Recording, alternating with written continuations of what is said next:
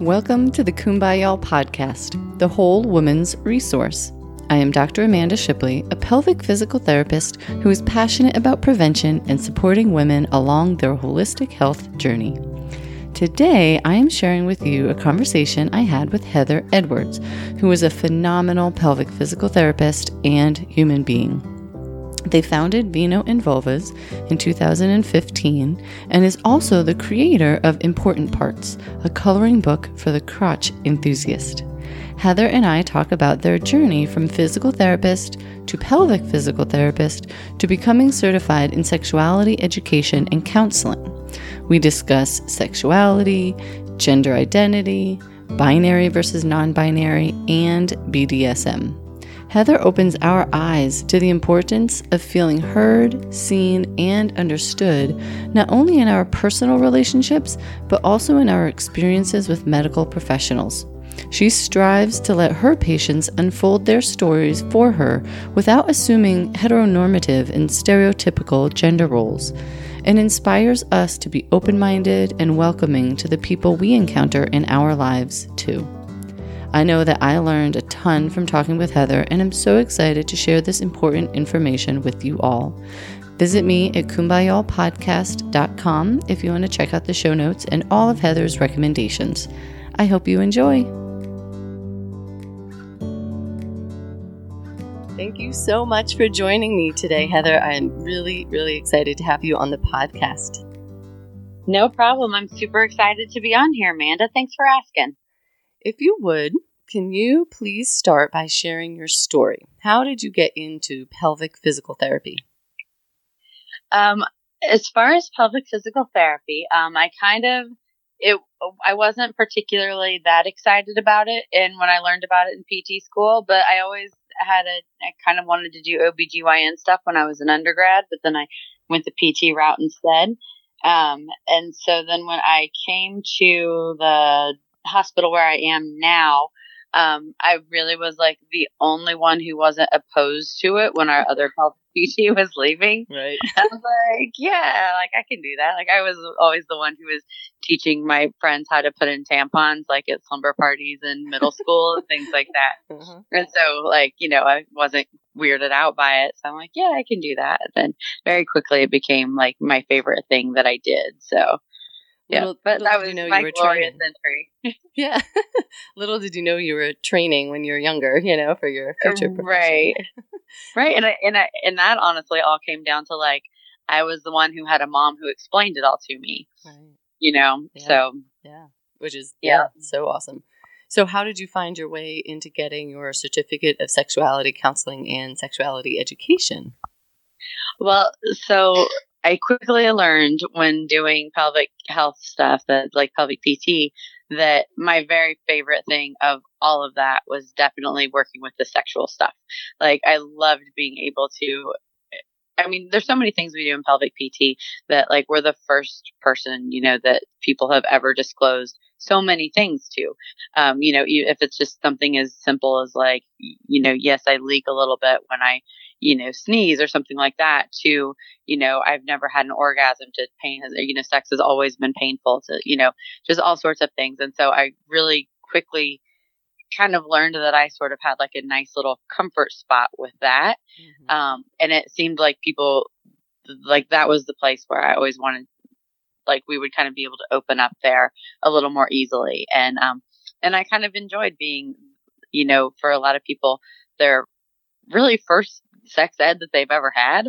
Um, you know, even with grown-ups that you know haven't didn't ever learn anything. So, you know, going through and kind of being able to to introduce someone to her clitoris um is kind of awesome. Yeah, totally. I just got to do this last week, you know. Oh. Still, right? Yeah. You know, and so I just really enjoyed kind of giving people a more empowered look at sexuality and really being able to define it differently. So so I really enjoyed that focus. And so um in doing that I kind of I was like, all right, so what am I going to do with this? And then I, I started a, um, a sex ed a monthly event that I host. And, um, and, and that was really fun. And so, and I did that. I would have very, I have very various panelists that come on it. um, that have lots of different sorts of like sexual health expertise. And so, kind of the more I just went along with that, the more I was like, you know, I just really need to like build up my expertise with this as well. So, um, I, you know, and then it was also nice because in all these, with all these people I met who were on my panels, you know, they had all these different ways that they got to where they were. And so I got to kind of talk to lots of different people about the, what they did. And I ended up going to the University of Michigan. Um, they have a, a certificate program in sex, sexuality counseling and sexuality education. And so um, I did that and I kind of followed the footsteps of um, one of my my mentors here, Elise Foss Knight, who is a uh, she's a urology physician uh, or physician's assistant, and she um, she's a sexuality counselor and educator, and she does a lot of work with the trans population, like I do too. And she's also on my panel. She we're going to be on a panel tonight together. Actually, oh, exciting! Oh, that's so yeah. Awesome. Well, I can tell you, I've met you and a few times now, and yeah, just your energy and you're so um, comfortable to be around and just you kind of normalize things. And some of the things that, you know, when we've taken classes together that have come out of your mouth, I'm like, oh my gosh, but you just said it like, yeah, that's no big deal, you know, and, and yeah, you just, you have this way about you. I can totally see that this is your niche and, and, you know, people are comfortable opening up to you with, you know, for the first time about a lot of things. So for those of us who don't know and, um, can you explain what's the difference between a sex counselor and, you know, is that different from a sex therapist? Yeah, that is that's such a good question because it is a little different when we're talking about sexuality stuff to kind of understand who is what. Because mm-hmm. when we get into like like if someone is going to look for a sex therapist, you know, that can mean a lot of different things. I don't uh, even think that people necessarily think of that as like meaning a mental health professional. Um, you know, and there's a lot of people who are, you know, sexologists or clinical sexologists or somatic sexologists who don't actually have any sort of like like mental health training. Mm-hmm. They might just have like a PhD in sexology, which is fantastic and really great, but it's much more of an educational role. Um, so, as far as the difference between, so we've got counselors, therapists, and educators. Mm-hmm. So, um, a, a sexuality counselor is going to be someone who has a medical degree. Okay. So, if there's someone who's done more extensive training in um, in sexuality services, that it has like a physical therapy degree or a um, or a physician or a PA or nurse practitioner or nurse, anyone like that, they're going to then fall into the category of sexuality counselor. Mm-hmm. And then anyone who has a mental health degree, um, which gets confusing because those can also be counselors, right? right. You know, that have like a mental health counseling degree. Mm-hmm. Um, but the, anyone with a mental health degree then becomes a sex therapist. And then um, the educators are the ones who don't have a medical or a mental health like license to treat people, mm-hmm. but are still doing education. And you know, and a lot of them will still work with people one on one, but it's all just kind of like like one on one education discussion sort of stuff. Right.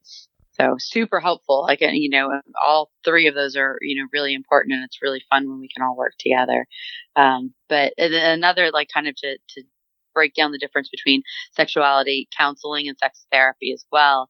Um, as far as anyone who feels like they would maybe want to do the sex sexuality counseling, but is a little nervous about like, oh my gosh, but that sounds like so much like extra stuff to deal with. Mm-hmm. The the difference is that the the mental health professionals do the intensive therapy things.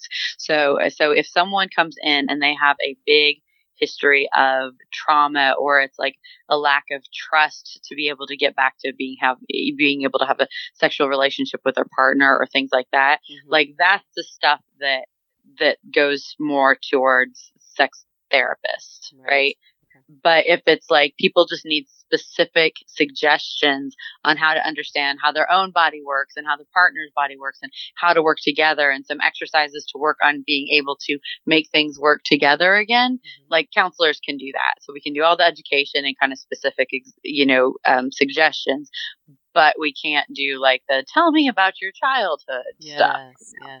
So with the sex counselor, is it like whatever the medical degree is of the person who got that counseling degree, do they just kind of work the counseling degree into like their practice? Is that exactly? Yeah. Yeah.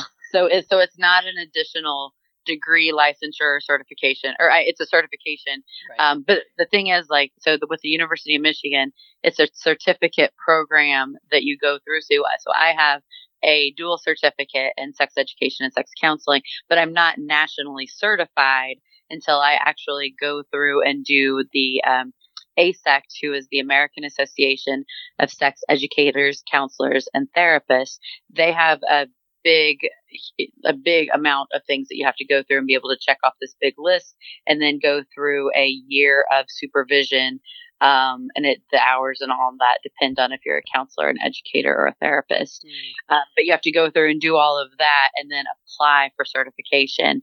Um, and then, eh, you know, if you're approved, then you actually are certified. So I hold a certificate, but I am not yet certified, but hopefully will be within the next couple of months. Oh, great. Good. So you're already yeah. working towards that. That's excellent. Yep. Yeah, super neat. Um, so do you feel like being trained as a sexuality counselor has changed the way you treat your pelvic patients? It has. It has changed everything. It's been really fantastic. Um, I feel, and I think one of the one of the big ways that I I think that I, I feel like i am a much better therapist now than what I was before mm-hmm. is because I went through this program where the vast majority of the people in the program were mental health professionals. Mm-hmm. So as we're doing all of our practice and learning together, because we're learning a lot of the same stuff that they are, you know, and they're learning a lot of the same stuff that we are when it when it comes to both the medical and the um, and the psychological side, but the being able to understand trauma and the effects of trauma so much better has been really, really helpful for me to not just like, you know, if, if because, you know, when we screen and say, you know, do you have any sort of history of sexual trauma or unwanted sexual experiences or something like that? I don't feel like we're always, we're necessarily trained to know what to do with that if they say yes. Right. You know? Right. Um, and so I, I really enjoyed being able to go through this program to where now I feel like when that comes up, like I've got all sorts of ideas. I've got like I know what I'm going to work off of. I know what kind of conversations I'm going to have with them. I know kind of where I'm going to go and where I want to make sure that like I really affirm them and you know mm-hmm. just the things that I do a little bit differently. But then also understanding that so many people have trauma that even if they don't answer that yes they've had some sort of trauma that it still might be there. So just kind of having those ways of really being intentional and more gentle and careful around lots of topics um, is good. Mm-hmm. Awesome. So, yeah, so that was good. What are um, what are some of the commonalities that you see most women dealing with these days? Like thinking specifically of sexual health. Um, with sexual health, was kind of just like go back through my Rolodex of my last few weeks of patients, you know, when I'm thinking. Mm-hmm, yeah, so exactly. I don't know how accurate of a sample this is, but but as far as what I've seen a lot of lately, and it's actually a a kind of demographic that I really enjoy working with, mm-hmm. is the the women and I, I live in North Carolina, so I'm in I live in Asheville, but I work in Haywood County, which is um, kind of more conservative than Asheville. Asheville is a very liberal city. Mm-hmm. And I just feel like I kind of need to specify that because working in Asheville and working in Haywood County are two very different animals as far as patient clientele in a lot of ways. Okay. Um, but I tend to see a lot of patients now who are like uh, who, who were brought up in the purity movement. Mm-hmm. Um, and so they, you know, waited for marriage until they had sex and then they tried to have sex and then it was painful and then it didn't work. And then, you know, they end up seeing me, you know, months, years later when they still haven't been able to have sex.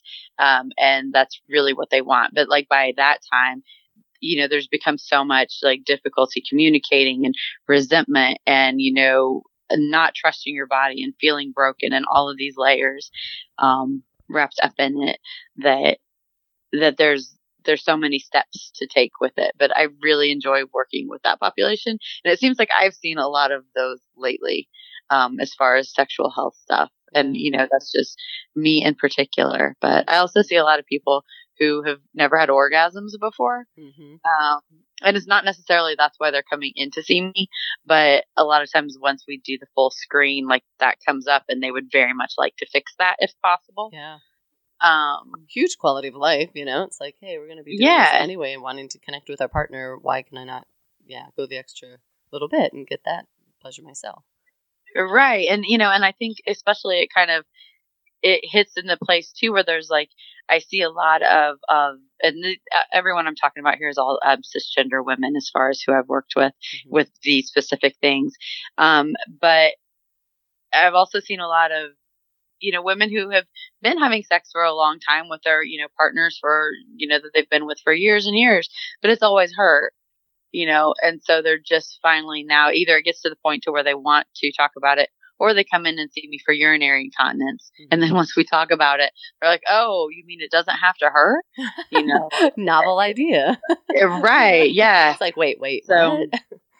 Exactly. Yeah, that's so many things. Yeah, it's well, but I think we just need to make t-shirts, Amanda, that Yeah. say like, you know, no leak, like leaking urine is not normal, and neither is pain with sex. I think everyone would like be stopping us on the sidewalks, being like, "What?" Wait, who, yeah, exactly. In what country? What are you talking about?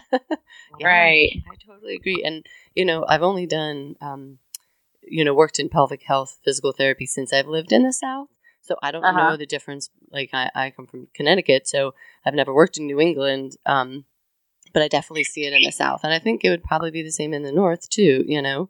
It's like Yeah. you said, it's that Puritan kind of. And I've even had patients tell me, oh my gosh, I'm going to go home and yell at my mom because she kept me saying my knees had to be together and everything's tight down here. And like, they're just taught to like keep their legs so close tight. It's interesting Yeah. to see how you, you were raised and just these thoughts about sex and about your body and how that can have physical ramifications down the road, you know? Yeah, for sure. And and I agree with as far as the demographics. I feel like I've always practiced in the South as well. you know and while i definitely i see a lot of you know differences but you know there's a lot of the same stuff going on everywhere Right. but um but yeah as far as where i am that's what i see hmm I, I would agree. With, I see the same thing with my practice too. So it's nice to know I'm not alone and you're not alone, and and yep hopefully helping people. So, um, so you're teaching several courses on transgender pelvic health this year, and I know earlier this year you presented on that topic at combined sections meeting. So, um, tell us how you got into trans pelvic health. uh, uh, trans pelvic health um it was it was kind of fun though yeah i don't the, i guess the, the answer is i don't fully know like usually the assumption is you know that oh well you know someone who's trans there's something personal to you or you're trans or something like that Right. but like I didn't, and um, and this has kind of always been my pattern. I think that I'm one of those people that like the way I work is that if you tell me that there's something that works really well for 98% of the population, I want to know what the experience is like for the other two Mm, you know? Yes. and so so that's just always where i'm looking. I'm always looking okay who's getting left out of this equation and what is that experience like for them you know? Um, and that was what led me to to trans health you know? Because as a pelvic pt i think i think there was kind of like a little series of events that happened for me where it was probably like i i had a couple patients in a row who I'd seen for like it was uh, like a hysterectomy and like a bladder sling that had some you know pretty dramatic uncomfortable things that were going on since their surgery you know mhm. um and and it, and I think that there I kind of had like that and I was just like oh my gosh like and to really think about thinking about our missions as pelvic PTs how often we're trying to keep people from having to have surgery when they don't need it you know and then like becoming more aware of trans stuff at the same time and especially trans people who are having bottom surgeries Mhm. and you know and then when i was like oh my gosh like it doesn't seem like we're seeing them and it seems like pelvic pts should be like like we should be their go-to people Right. you know as far and so and I, and i looked around and there was like nothing to be seen like there was no no courses no acknowledgement nothing that was happening with it and so i was just like well not on my watch you know Aw. so I just kind of started learning more about it. Um, and and Asheville has a pretty big LGBT population, um, and so we do have a lot of trans people here. So I, you know, I do have friends that are trans. I have a heck of a lot more friends who are trans now. Mm-hmm. Um, but yeah, so it was like you know, I did kind of, I had a little bit of experience like of just knowing people and knowing a little bit of kind of what was difficult for them, but it wasn't like we ever dug into conversations about their genitals or if they'd had bottom surgery or anything like that. Mm. But, you know, just kind of having those those aha moments when you realize like, oh my gosh, like what's going on? And you know, and back when I was start first learning about it, like what was happening often for the surgeries, like there wasn't really anyone in the US who was doing them. Mm-hmm. Like maybe just a few, but they were so expensive. So what most people were doing was flying to Thailand and then oh. having their surgeries in Thailand and staying there for like a month and then flying back and then not having any medical care to follow up with like a completely completely altered genitalia. Wow. And I'm sorry, right? that's not a short flight, right? I mean, right.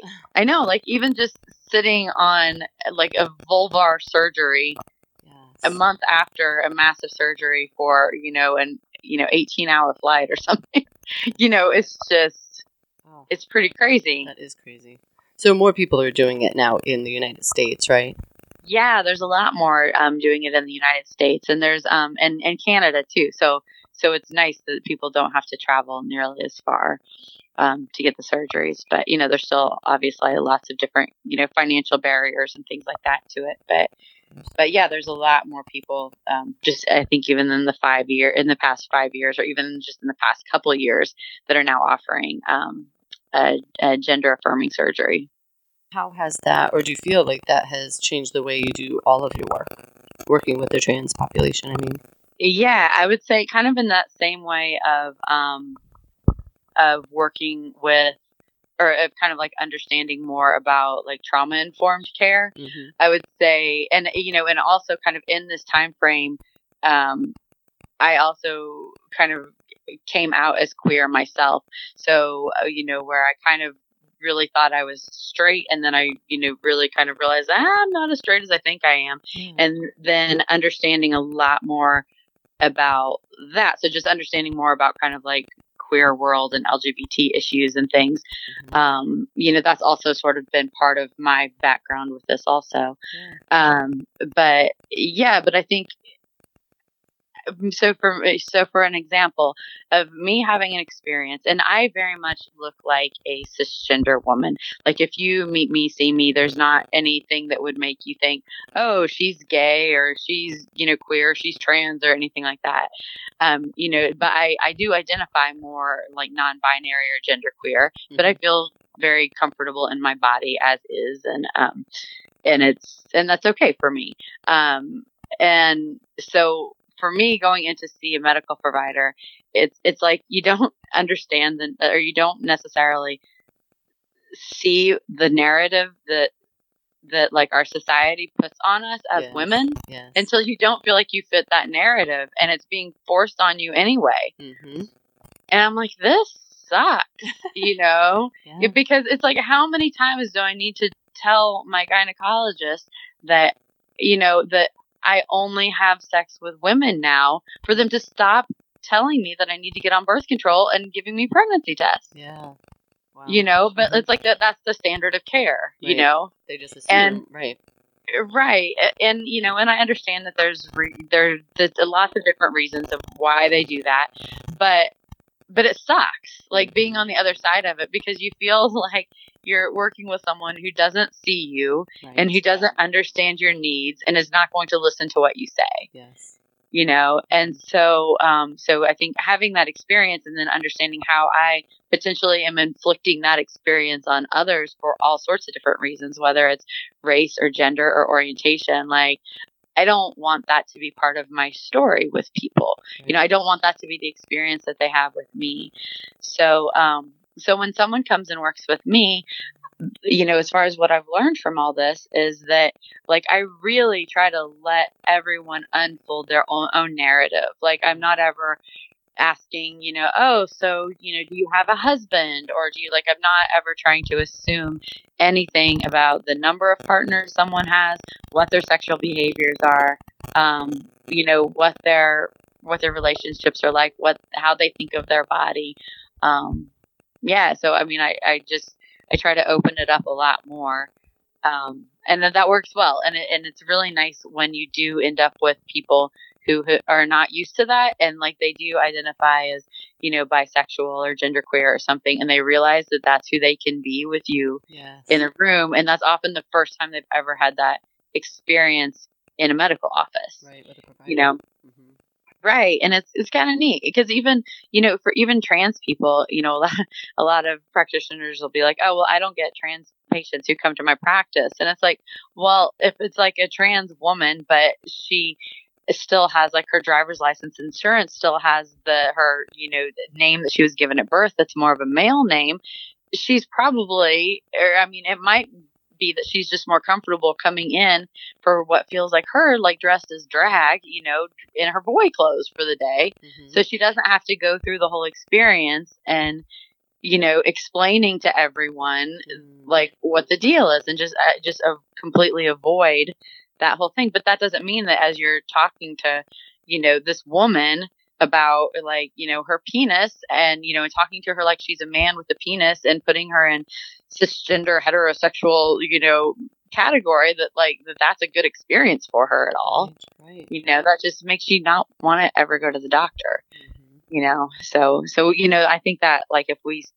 the way that we see people like making any assumptions based on how we see them is is kind of dangerous as far as like our our the credibility that we get to have like we they still need to be able to unfold their story mm-hmm. regardless of what we think it might be yes so yeah. let's and you've said a couple things in there that i want to kind of step back and almost do like a little um vocabulary review or a little explanation. Okay. Yeah, so let's go through because you mentioned like a trans woman or cisgender. So if we can kind of go through some of those terms, kind of explain what they mean, um, so everyone's kind of on the same page. Yeah. Um, so um, for anyone who I and I always remember this from organic chemistry. so the the prefixes, the Latin prefixes cis and trans. So cis means same, and trans means different. Okay. Okay. So if and so then we kind of use the terms like assigned at birth sort of thing. And so if you were assigned male at birth, it's based on what your genitals looked like. Mm-hmm. Okay. Mm-hmm. If you're assigned female at birth, it's based on what your genitals look like. Mm-hmm. Um, and so if someone is assigned female at birth, and then continues to identify like their brain identifies as female as they're growing up and as they're adults and they're like and that is how they feel they are then they are cisgender they're they have the same gender identity as the gender they were assigned at birth. Okay. okay? Mm-hmm. So if someone is transgender, that just means that they were assigned female at birth or assigned male at birth. And we'll go with female just for the example. So someone is assigned female at birth, mm-hmm. and then as they grow up, they are maybe as a child, maybe they're identifying more as I'm going to grow up to be just like my dad, mm-hmm. or you know, I I'm a boy, you know. Um, but but not everyone necessarily realizes it when they're a kid. So I don't want to put that, you know, narrative on it yeah. that that's right. Yeah. But but some do. Um, and so then as they get older, you know, it's like there there's it's, sometimes it's just it's that thing that they're closeted about but really they feel like they're they're male, you know, or they're they're a boy and that's the world they should have been in. Um, and so those people would be considered uh, transgender. Okay? okay. And now, can I add so another? Is that a, yeah. So is that a trans man? So like female at birth going to a man that is trans. Right.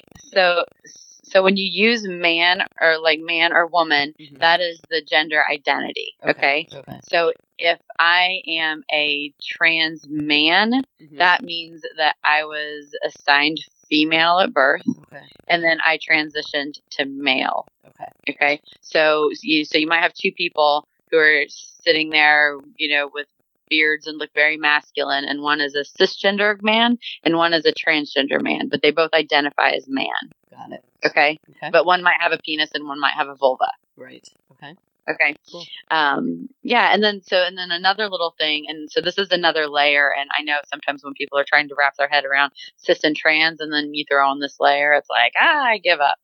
But I think it's a it's a good thing to kind of understand um, is binary and non-binary. Okay. Um, and this, and I I really kind of love this concept because I feel like it's kind of like the breaking us all free from from like you know from expectational junk that we grow up with. Yeah.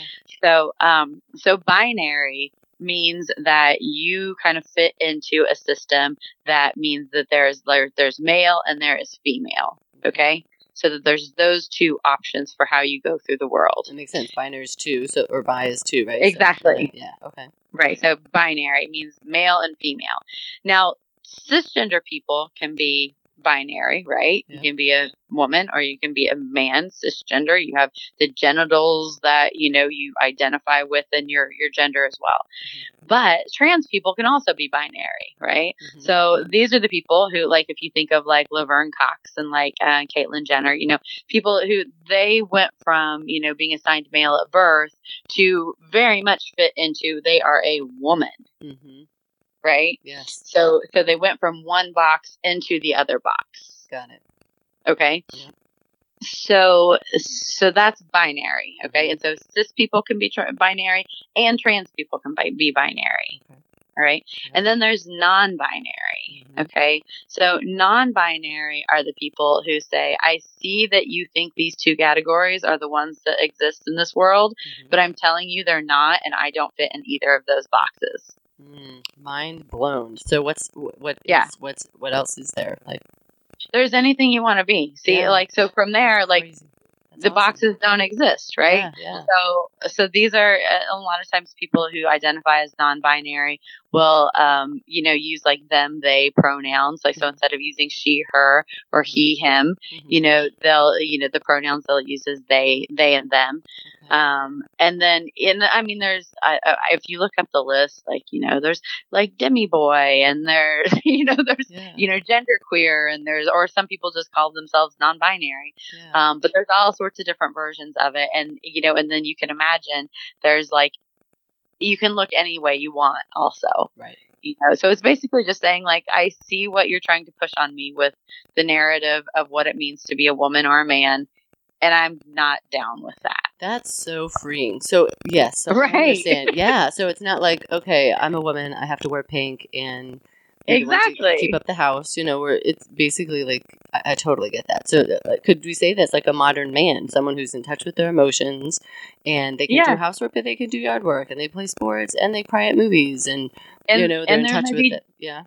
Right. And maybe they're just fine with painting their fingernails and occasionally like want to put on lipstick and Right. that's all fine, Yes. you know? Yes. Got it. So there's so many different versions of what non-binary can be. Yeah. Um, so it's like it's not even like to even try to define it as like not Yeah. possible, right right? because there's infinite there's infinite possibilities is what you yeah you imagine oh that's so cool okay Mhm. i totally okay i totally get that now what about um you've enlightened me in the past a, a little bit so maybe we can touch on this now um about intersex is that like um you were, yeah.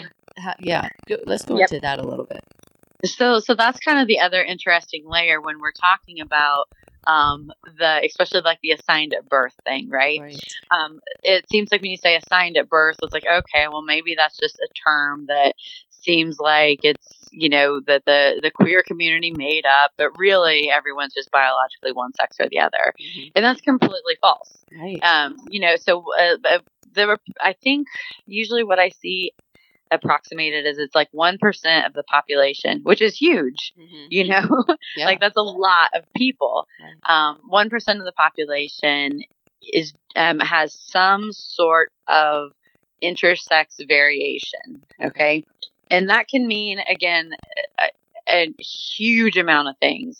Um, many people who are intersex don't realize they're intersex. Mhm. Um, and so they are, you know, it, so if there's someone who is assigned, you know, female at birth and she has a vagina and she has a clitoris and she has a vulva and you know she develops she goes through um, female uh, adolescence um, and puberty and then you know grows up identifies as a woman and then is trying to get pregnant and then uh, can't get pregnant it's trying to figure out why and it's because she has actually testes instead of ovaries that are undescended and it's because she um, uh, is androgen insensitive.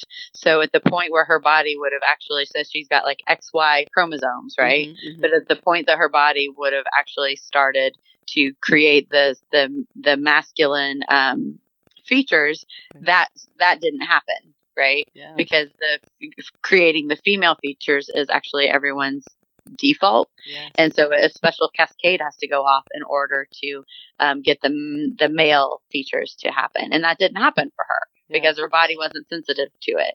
Okay. So, um, you know, so examples like that, you know, because when we look at it, we simplify it in like politics, right? X, Y equals man, you know, penis equals man. Yeah. But like, there's so many people where that does not apply and and so it's so silly to break it down like that. And I, so you know, people get so self righteous about, well, there's really only two. I know biology and XX and all this, and it's like, oh, there's XXY. There's you know, there's yeah. like there's so many variations, and then within all of those different gen, you know genetic chromosomal variations, their bodies can look so many different ways as well. It's not like this genetic variation is going to yield this physical body. Right. Right. So so there's all sorts of variations, but guess what? When mm-hmm. all of those people are born, they still get assigned female or male. Yes. At birth, right? Mm-hmm. So like the gender that they were assigned at birth might not, or I guess it's more of the sex that they were assigned at birth, which then, if you know, assigning a gender at birth means that your parents are committed to making you that, to socializing you in yes. that gender, right. which you know is may or may not be the gender you actually identify with. But um, but yeah, so the sex assigned at birth might not even be accurate. Yeah. You know, and a crazier thing is the way that they actually assign sex at birth it has nothing to do with the presence or absence of a vagina. It only has to do with the length of the phallus, right? Mm-hmm. So if someone mm-hmm. has ambiguous genitalia, mm-hmm. it's like, and I don't remember the the number, but if their their their phallus is greater than a certain amount, then it's considered a penis and they are assigned male at birth. And if it is less than a certain amount, it is considered a clitoris and they are assigned female at birth. Wow. Right. So like all of our genders assigned at birth or, you know, sex assigned at birth for for a lot of people that's still a complete load of crap. Yeah.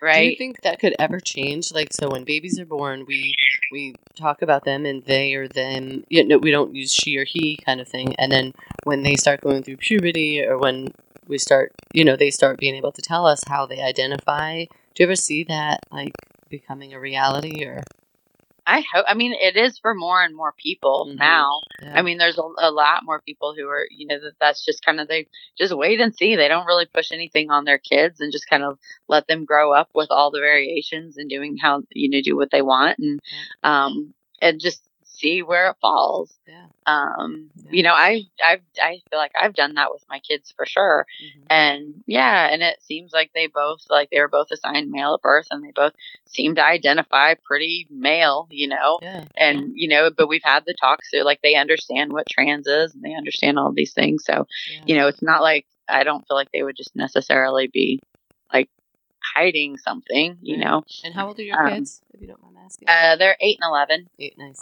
Okay, cool. When did you start? Like, when did they learn about trans, and when did you educate them on all that? Oh gosh, a long. T- um, I've been educating them about like, uh, you know, about their bodies and and whatever. And when, like, even when they were itty bitty, like, and we'd start using the words like, you know, penis and, you know, scrotum and um, testicles and all that to help them understand their bodies. Mm-hmm. I was always educating them on, you know, and that, um, you know, little girls have a clitoris. And so, you know, and their clitoris feels good for them to play with, just like your penis does, to try to help close the pleasure gap, right? Yeah. You know, um, but to make sure that they always understood that that the the counterparts to what their you know pretty like standard cisgender sort of anatomy is. All right, cisgender wasn't the right word there, mm-hmm. but what their their their typical male anatomy is, the the the what the typical female anatomy is is very similar and what the analogous parts are and it is just as important and valid. Yes.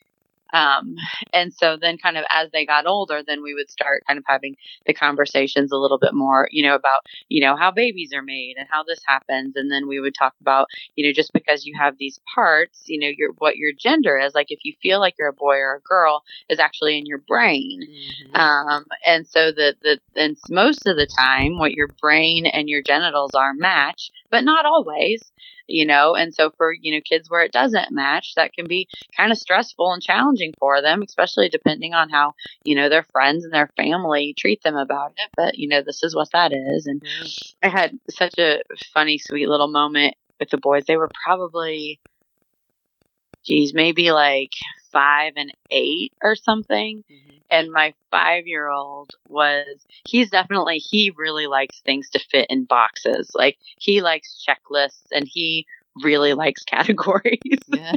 and so, so sometimes when I uh, am like talking to him about some of this stuff, he always has to do like a kind of, you know, wait, wait, wait, and has to be able to like chart it all out, you know, exactly. Whereas my older son, like he just gets it. Like you just explain a, a concept to him. He does not like to have checklists or boundaries or anything on anything. Yeah. So like he can just do that free association. You give him a concept and he can run with it. And so my five year old was like, okay, mom, let me get this right. So only um, women have babies, right? And my eight year old says, well, Parker and trans men. oh, yeah, he like got it immediately. Yeah. He got it, right. Yeah. And so then we were discussing how like, you know, being able to have a baby is a function of having a uterus and a, you know, a uterus, mm-hmm. basically. Yeah. Right. And so like who are all the people that we know of that can have that have uteruses, you know, and mm-hmm. are they all women? No, they're not. You know, there's a lot of transgender men who have babies or non binary people who have babies. And so not everyone who has a baby and is going through the, you know, pregnancy and postpartum classes and steps and care and all that identifies as a woman. Yeah. You know, there, there's another fun thing, right? What yes. do we make our spaces look like for pregnancy and postpartum? I know. Wow. Definitely not encouraging for men to be there. Right, right. That's for certain.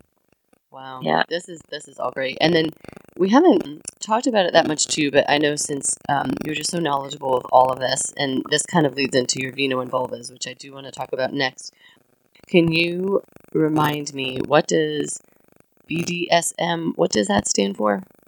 Uh, BDSM, uh, yeah. so it's, it's like one of my very favorite things to talk about, like for so many hilariously vanilla reasons. But uh, yeah. you know, I love it. I love the structure of BDSM. So, mm-hmm. so what it is is it's actually it's actually BDDSSM, okay. but it gets kind of shortened to BDSM.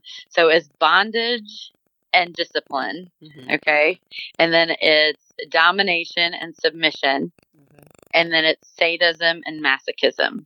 Okay. Okay. So when we're just looking at BDSM and people are picturing like the leather and the spanking and the whips and the, all that, like, yeah, that's BDSM. Right. Okay. It's kind of a, most of like the scariest things we think about that people do sexually mm-hmm. generally fits within that category. Okay. okay the thing I love about it so very much is because there are all these very smart, amazing people who understand their erotic selves. They have created such a beautiful structure for sexual communication. And I use this with patients all the dang time. I don't always tell them that I'm teaching them BDSM. Um, for some of them, like if I figure that they'll enjoy that, you know, yeah. then I will.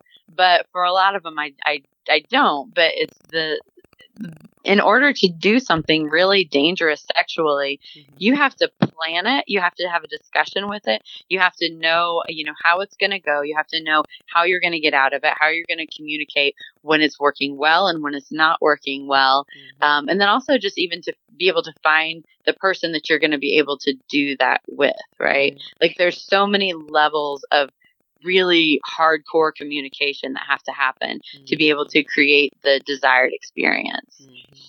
and so um and so so i love that because you know when you have someone that's got pelvic pain right, Right. like all of a sudden you've got a person that has you know these are my definite yes lists right these are my definite no lists and these are my maybes depending on how i'm feeling list Okay. Right Yeah. so that essentially you turn that into a bdsm list right Right. to where you don't then have to like you're always picking off of the yes list Mhm. okay Yeah. but but the way that we think about sexuality now is like the baseball diamond thing right it's Mhm. like first base second base third base home run and it's not sex unless it ends in penis and vagina intercourse right exactly. Yep. Eh, right yeah which is ridiculous Mhm. um and so bdsm does not operate like it's a it doesn't even have that as part of the way that it it functions at all right right. with BDSM, like everything counts as sex. You know, like are you doing it to kind of meet your erotic needs? Are you entering this situation or, um, you know, this like I don't, you know, a scene is kind of sometimes what it's called, but just like a sexual encounter, you know, going into a sexual encounter, knowing what you want from it, Mhm. and then you know, figuring out how you're going to get that out of it Mhm. um, and I and I mean that in a way that's like so basic as of I want pleasure out of the sexual encounter, right? Like for our, our patients too who have pain or issues like that, like they want to not hurt, right. you know, they want to be able to have this intimate connection with a partner or partners, right? Mhm. And so so breaking it down in that same way of like you know what you know works what you know doesn't and then how are you going to communicate that before and during and then how are you going to follow up with it after you know Yeah. the encounter and so it's just great like i just love that there's this really fantastic dialogue that's already created Mhm. that we don't have to reinvent the wheel for all of our patients. We just have to realize that, like you, you know, not be scared of the the the the more scary stuff, I guess, and learn from it of what what they've all figured out so beautifully. Yeah. So It sounds it's like it's- cool. It's a model for really good communication and good boundaries. You know. So. It absolutely is. yeah. And that's like, and it's funny, like in BDSM workshops, it's kind of this, you know, sometimes this joke about like, you know, the way that like heterosexual people tend to like meet and decide to have sex is usually like intoxicated, Totally. Yeah.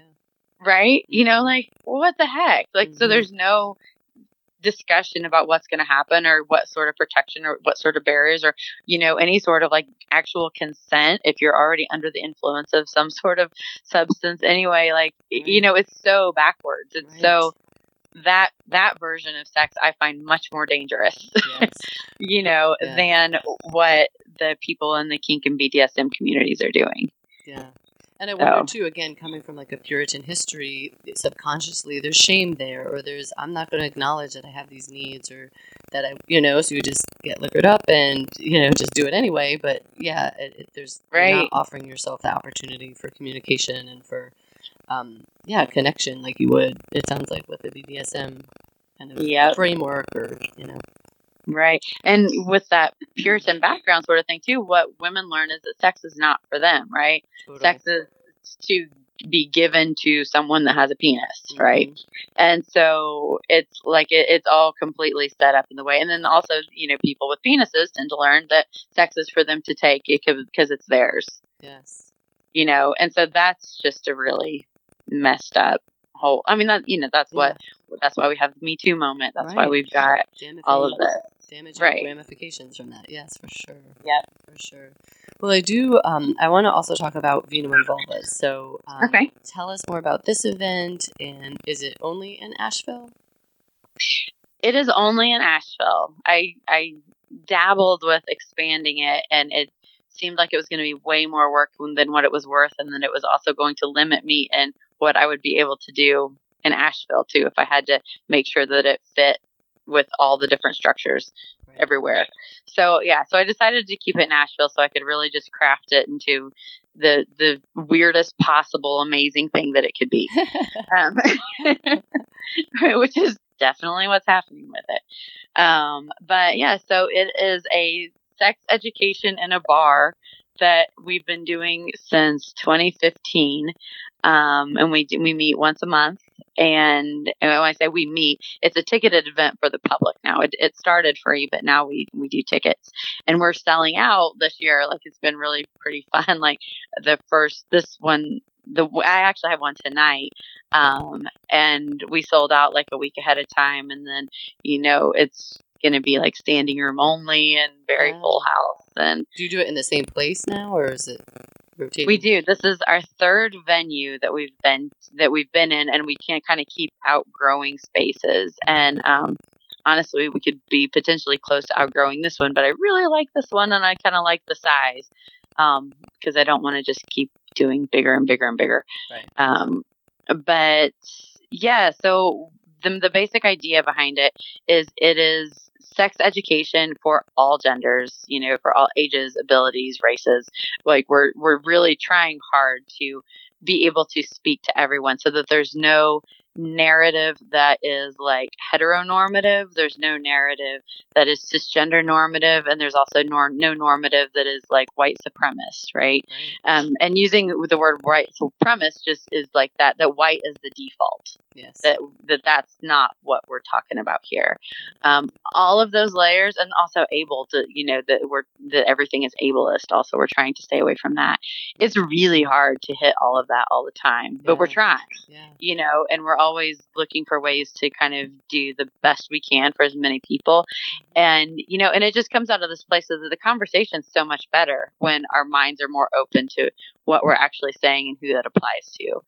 Um, and so, with the way that I usually set up my panels is I've got um, like a medical professional and then a sexual or a medical professional, a, um, a psychological professional, and then usually one of them is also like a sex counselor, sex ed- educator, um, or something as well. Um, and then, and sometimes I'll have like a couple mental health, and you know, and one men- or medical person. Um, but I also try to like have someone who's just like who's got like the street smarts on it, you right. know. Right. That we can kind of have like that fun, real, awesome dig into it conversation, but it's always anchored in like safe, solid knowledge yes. as well. And are you on um, all the panels too, or are you just kind of there to facilitate? I generally host all the panels. Mm-hmm. Um, tonight, though, I actually get to be on the panel, oh. which was I. It was kind of hilarious. Tonight was supposed to be a, a tantra panel, mm-hmm. but I, the panel was just not coming together for me.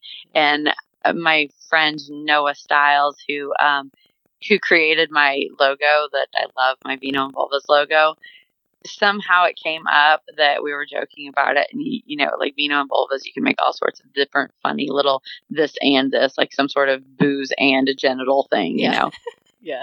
And so um, we made some sort of joke about um, beer and buttholes, and and he said, if you do that, I will make you a separate logo just for that. Oh, that's awesome. And I was like, deal. And so I have my separate beer and buttholes logo.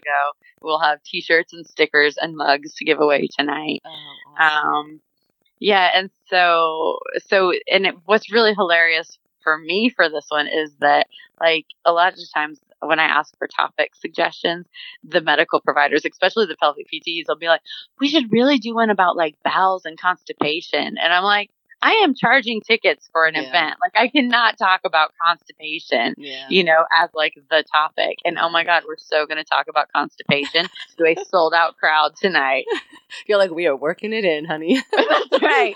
Well, it's really important if we're going to like be able to talk about it because, you know, we'll be talking about anal sex, right? Yeah, Yeah, so you got it. in order to understand how to make anal sex work well, you have to understand how your butt and your rectum and your anus and all your pelvic floor muscles work. So I have this whole like interactive pelvic floor thing that they're gonna all gonna get to learn with partners and it's gonna be kind of hilarious and goofy. oh, that's awesome. So yeah, so And it's gonna sounds be like super fun, fun, and educational, and just yeah, and community Yep. building. You know, really.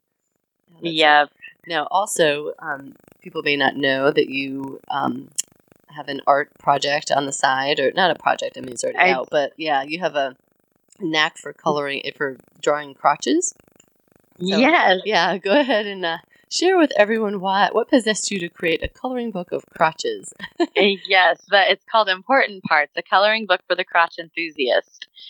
And um, and so the so what that came out of is when I started Vino and Vulvas, I wanted to make sure that I had some fun, accessible sort of images because you know when we would talk about anatomy for different things on the panel, like we needed some sort of images to, to show people. Right. Um, but I didn't want to pull out like medical models, mm-hmm. you know, and then also because we were always trying to like from very early on, we were really making sure that we were trying to be as trans inclusive as we could. Yep. Um, and so all of the medical models are totally binary, right? Mm-hmm.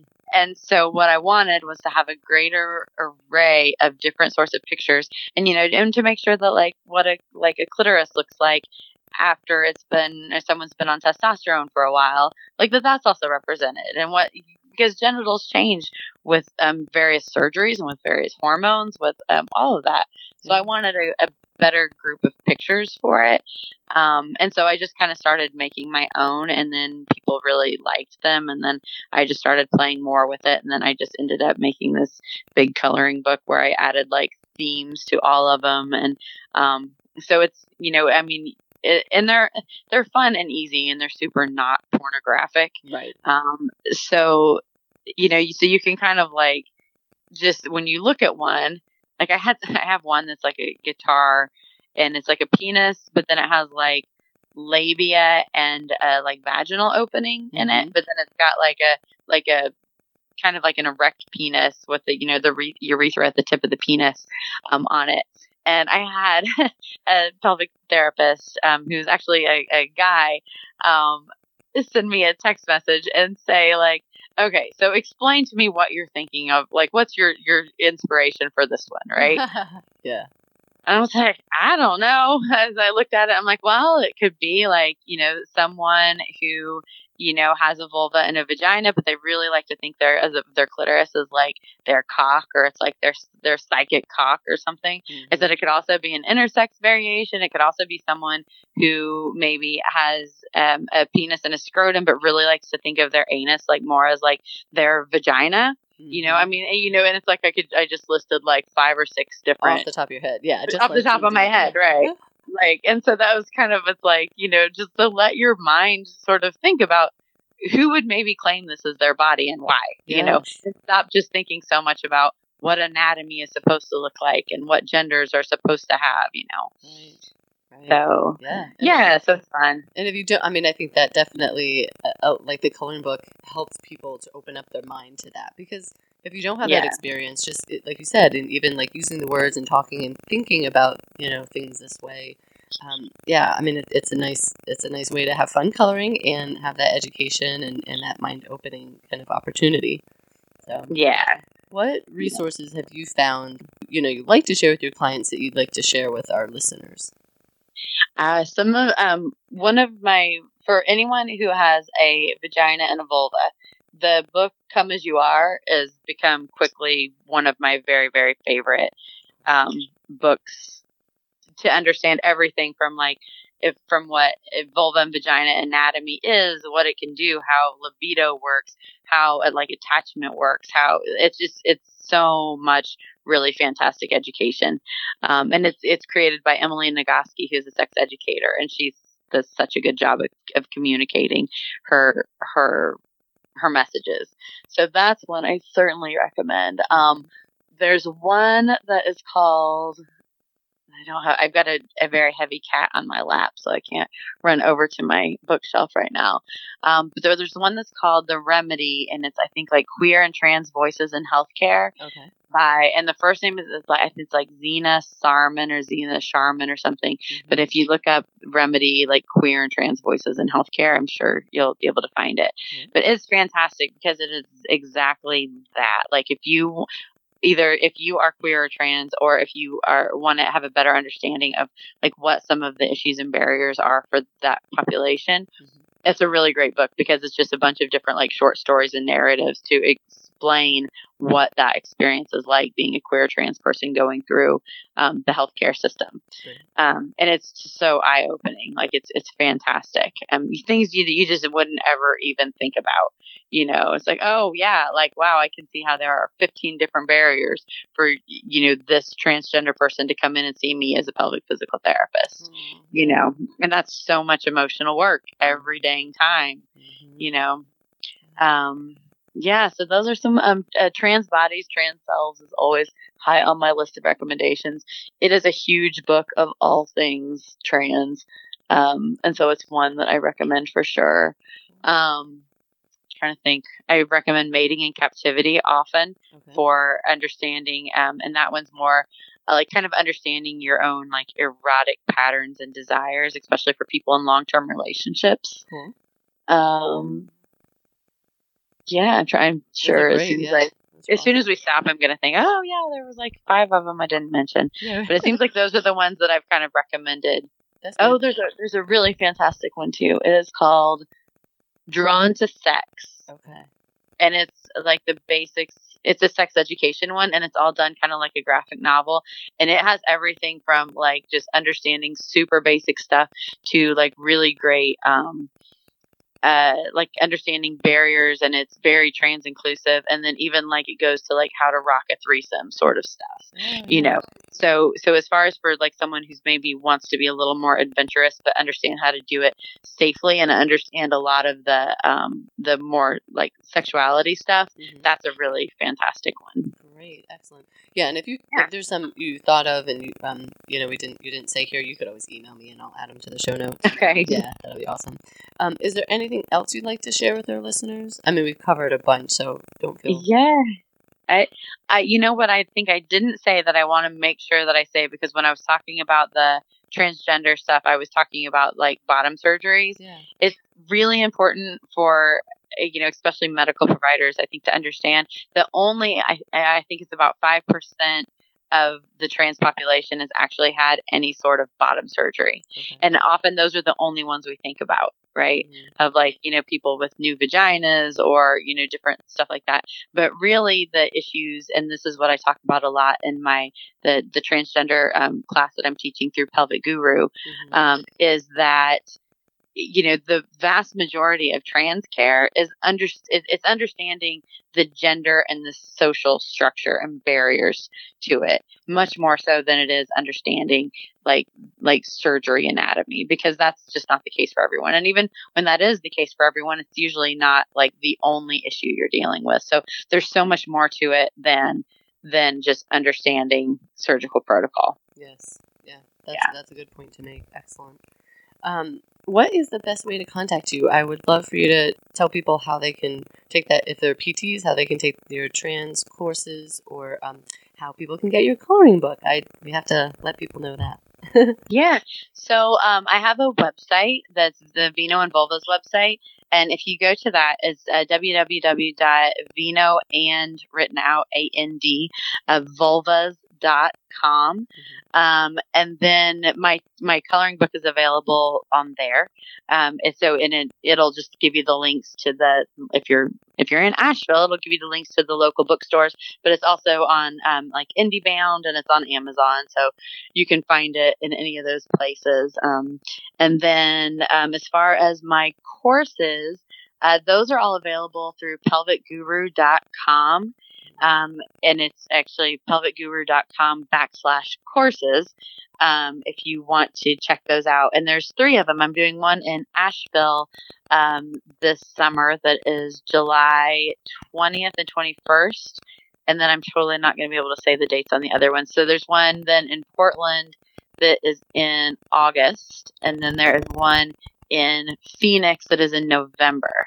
Cool. And they're all two day courses. And my I have a co instructor, Tuesday Farrell, who is one of my very favorite people to teach with. They're just amazing. They've been doing, they're a mental health professional and they've been doing all sorts of um, trans education on like national levels and state levels and local levels um, as well.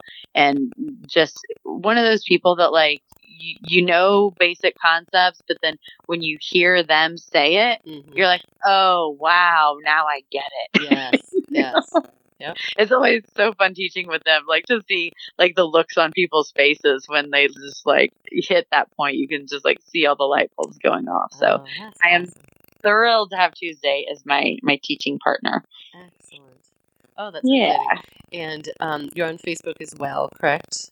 Yep, I'm on Facebook as well. Um, uh, Vino and Vulvas, and I'm also on Instagram. Um, Vino and Vulvas there too.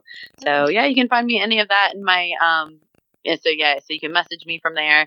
My email is vinoandvulvas at gmail.com and you can get that off of my um off of the website too. Yes. So I so appreciate your time today and just uh, explaining all this stuff. For you know, I mean, it's just so eye opening to me, and I'm sure it will be for many, many people. So I'm so happy that you're doing what you're doing and um, helping so many people and being such a positive, strong voice in this community. It's it's so refreshing and inspiring. Thank you, thank you. You are so welcome. And thanks for thinking of this as important and wanting to include it in your show. It really means a lot. And it's been, it's been lots of fun. So thanks a lot for that. Excellent. And thanks for taking all the time to make a podcast. That's oh. not easy. yes. Thank you so much for saying that. no I agree. awesome. Right. It was great. Thank you.